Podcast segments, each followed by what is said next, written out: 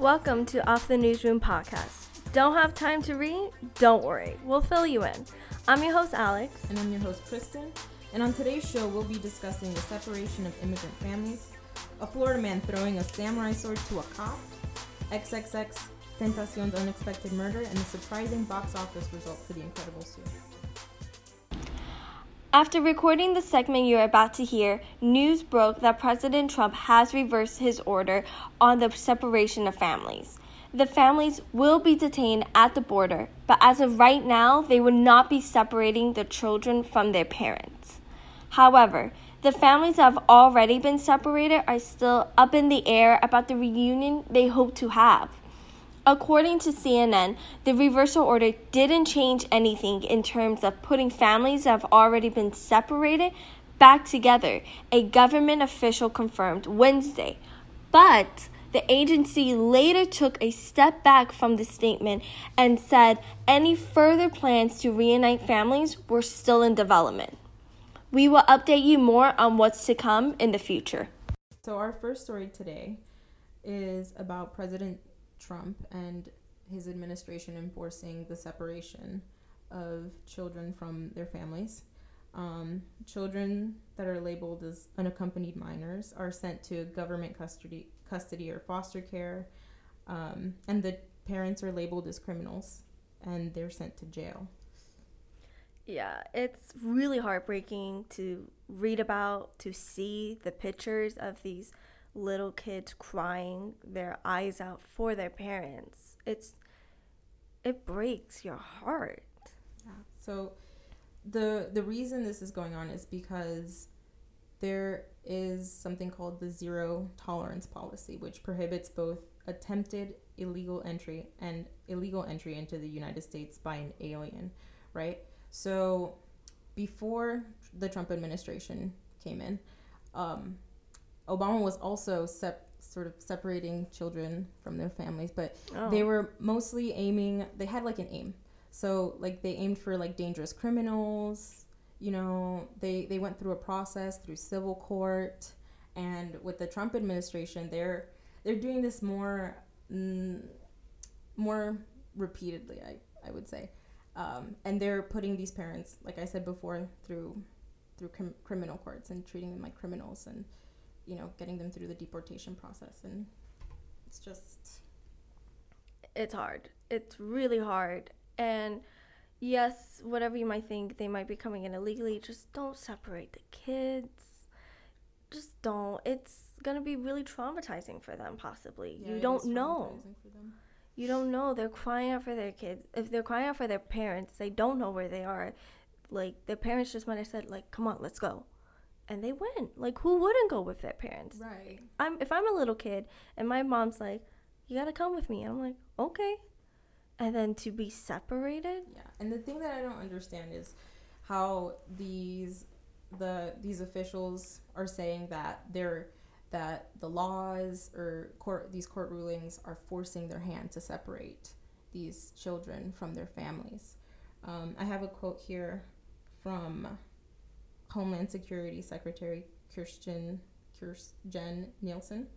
Um, and she she says that operationally what that means this is her saying mm-hmm. this um, she says that separation is basically inevitable it's just an ine- inevitable consequence so she says operationally what that means is what what is we will have to separate your families she said and she told npr so she continues to say, That's no different than what we do every day in every part of the United States when an adult of a family commits a crime.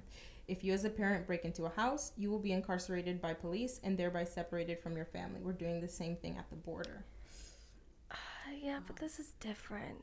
Like, I get that quote. Yes, if you, if your mom, your dad broke into a house, of course they will be incarcerated. But this is a little kid and it's just hard. So there's also these foster care, these children that are in foster care aren't just at the border. They're also there's also foster care facilities here mm-hmm. in Florida. Um, there's one in Homestead that houses that is capable of housing a thousand kids. There's been pictures of these boys who are playing soccer in a fenced area, you know, and that's kind of a sight to see. And the media isn't allowed in; they're not allowed to take pictures, so you can only like see them like through the the chain link fences. Wow, just just to hear everything and read everything about it, it's it's a tough it's a tough pill to swallow. So there's no easy way, of course, to move on from this story, but we do have a very lighthearted and really, really cute story next. It is Michael Jackson's elephant escaped captivity at the Florida Zoo. yeah, that happened. So Michael Jackson, who we all know and all miss, rest in peace. His zoo that lived with him at the Neverland Ranch was um, in a zoo here in Jacksonville. Her name is Ali the bull elephant, and right, Ali. I know. And she left the zoo. Uh, she kind of just wandered out the gate, and that was left open by accident. Aw. Whoever was the worker been like, oh, looking around, be like, hope nobody thinks it's me. and she was loose for 20 minutes. The guests weren't in danger. Safety protocols were put in place immediately. But I just think that's just such a cute little story. Like a little, like an elephant just roaming around. If I saw that, I'm like, ah!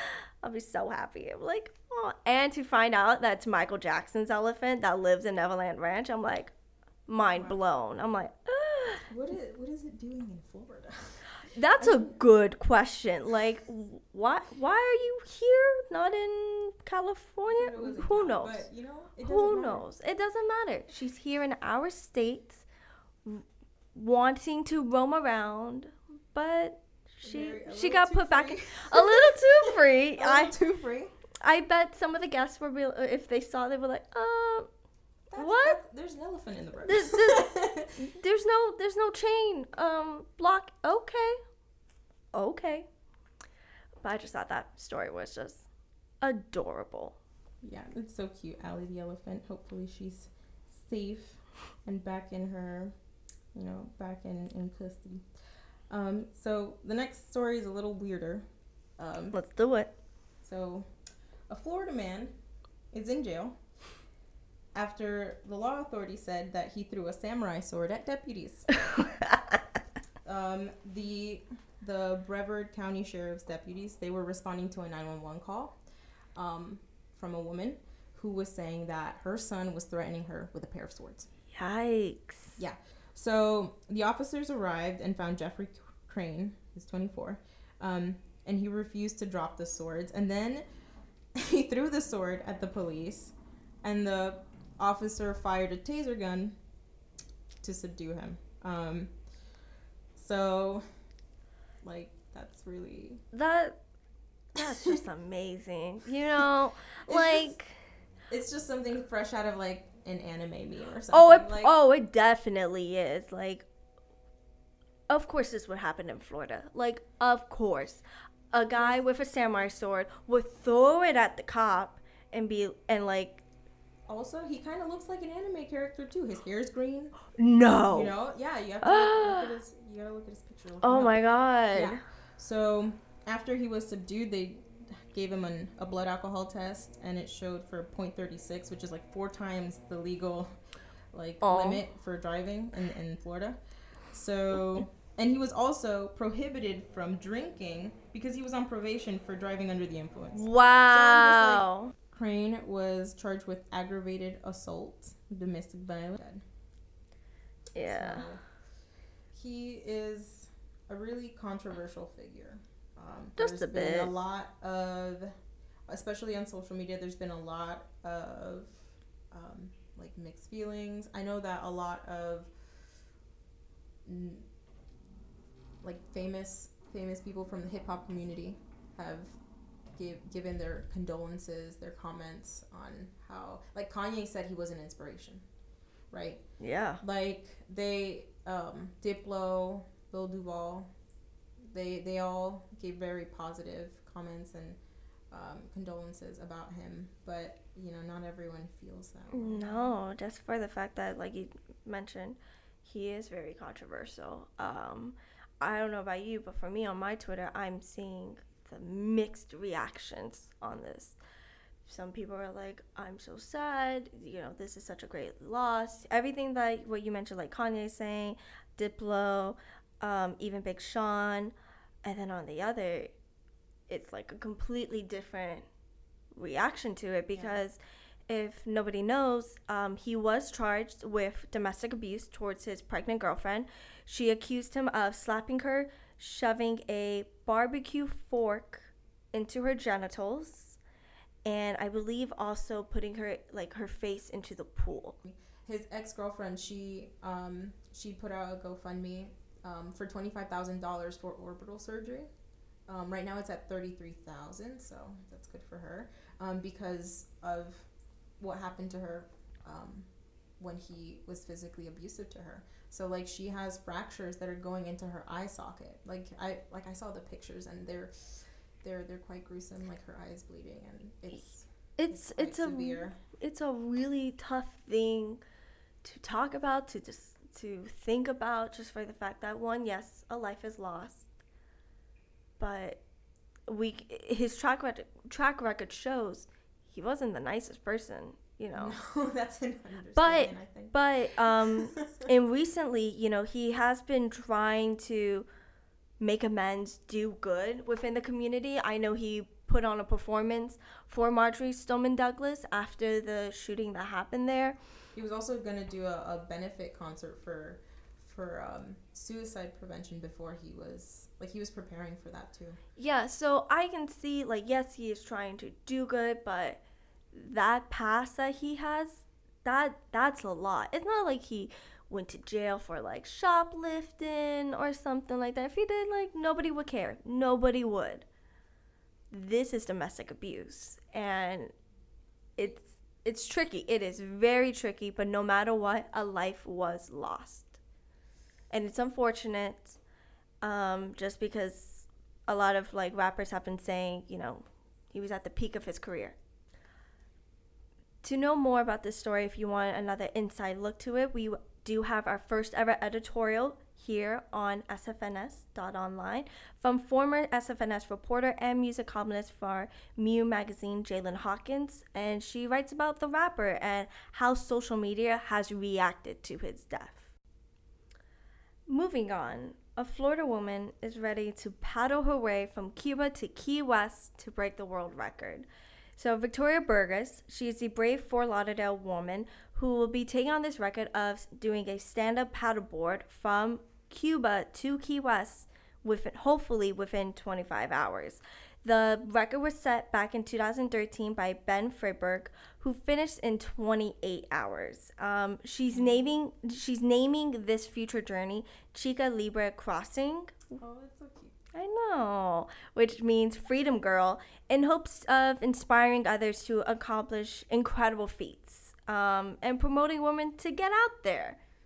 Who doesn't want that? Like yeah, that's that's awesome. She wants to be an inspiration to other women. Yeah, like she said, quote, everyone has different limits. I want to inspire people to push themselves. If this isn't pushing themselves, like I don't know what is then, you know? Paddleboarding the whole day. Yeah. Uh, when she's not training, she is a fire inspector for the fire department at Pompano Beach. She surfs, rock climbs, does yoga in her spare time. She's a very active woman, it seems. Um, if you want more information about her and her journey, you can go to her website, victoriaburgess.com, and check out more and support her. We are here with SFNS reporter Erwin Guevara to talk about his uh, sports story about this axe throwing sports bar. Yeah, so it's uh it's called the Axe Throwing Society. It's uh started by Jeff Morford. He's an assistant principal at Marjory Stoneman Douglas. Oh, wow. Yeah. So he his motivation for starting this, well, to fast track it was because uh, after the tragedy that happened at Stoneman, right. he talked to seniors and they all told him that there's not really much going on and he just felt that they were like stressed out and they wanted like to release some tension. And so he started, you know, fast tracking this, the opening of this uh, axe throwing board. Yeah. So were you able to like go to the like facility or see or? No, so it's not open yet. It opens in uh, August. Right. Yeah. Okay, so, where where is this gonna be? Pompano Beach. Pompano Beach. Yeah. What what is axe throwing? So it's a new sport. It's been growing since last year with the World Axe Throwing League. It's an official league that you know officiates this uh this sport. Um, axe throwing is, is much in the same way as darts. You know, you have a bullseye or range. It's a pretty big dart. Yeah. um, you throw it at a bullseye. You know, bullseye is uh, five points and four points, three points, and so on. okay. Yeah. Well, considering the fact that it's a big blade, is it is it safe? Are there like safety precautions? Like, what are they doing about that? Yeah. So uh, Jeff Morford told me that when you come in, when you come in, you uh, register. You have a coach that's with you at all times. He teaches you. He teaches you how to throw the axe, the safe way to throw it. Um, there's no drinking allowed in the in the range. Right. Yeah. Yeah. I mean, it does sound because it does sound like dangerous having like people who've been drinking, and then they go in and they. Yeah, the, the the coaches are uh, it's in their discretion. If they if they see that somebody is like a little too intoxicated, then you're not throwing. Right. Yeah. Gotcha. Okay. Well, thank you for coming on to the podcast and talking about your story. Mm, Thank you for you, having me. You can check out his stuff on the SFNS website. Whenever you're ready. An incredible box office happened this weekend. You like what I did there? You like what I did there? An incredible box office came in with the number one spot being Incredibles 2. It took $800 million. It is the number one animated film right now. Um, this is from Pixar, and it is not uncommon for them to have such a high box office, you know, and have a great response from critics and general audience. The last film to have done this was Finding Dory, which made about 130 million. So this beat it by 50 million dollars. Yeah, they made a lot of money in just a couple days. Couple of days, and this movie, it, the movie within itself takes place like right after the ending of the first movie, but that movie came out over a decade ago. Yeah, like 14 years ago. yeah, like when I watched it, I was a little kid, and now, Yeah. oh my god! And it's so funny to see like Twitter reaction when this movie was coming out. Everybody's Yeah. like, all the younger kids right now, you can't come right now. You can't come. It's our turn to watch this because we've been waiting for 14 years. like what? Yeah, like I, I love the reaction that's like on Twitter and on Instagram. Everyone's like, no, no, no, this isn't for y'all. I know. Just a little disclaimer: we both have not seen it yet, and for my defense, it's been sold out. Like, there's no seating. Can't buy it anywhere. It's that good. It's it's reportedly that amazing. And to think what Pixar has done, like personally for me, my favorite movie from Pixar right now, before I watch this, is Coco. Yeah, Coco. Oh my gosh, I saw it. Now I didn't see it in the theaters, but I did see it on Netflix when it came out on Netflix. And oh my god, I was bawling, Dude, bawling like a baby. It's so good. It's it's really, it's what Pixar does. Like Pixar is known for like their really great narratives, their emotional narratives, and you know, Coco did that for me. it tugs at the heartstring. It knows exactly which chord to pull on, which chord to strum, But, to um, sing. Ooh. right chord because it's a guitar. Yeah. if anyone has seen Coco, you definitely know what I was getting at. So, if you guys want to, you guys should watch The Incredibles 2. It's, you know, unless it's like sold out like it is here. Watch it. Find a way. I don't know how. I'm definitely going to try to find a way this weekend to watch it. We'll get back to you on what we thought. That will be next week. We can just briefly say what we're going to do Yeah. if you watch it. All right. If you can't watch The Incredibles 2 this weekend, there on Sunday there will be a poetry writing workshop with poet laureate Richard Blanco. It'll start at 10 a.m. to 12 p.m. in Miami. Or if you're into more artsy stuff, you can check out The Art of Instagram, social media strategies for creative professionals. It's going to be a workshop um, for people who want to learn about marketing on Instagram as a creative. It starts Saturday on June 23rd from 1:30 p.m. to 3 p.m. It's in Miami Beach and it's free. That is all we have for today's show. I'm Alex, And I'm Kristen. and this is Off the Newsroom from SFNS, signing off.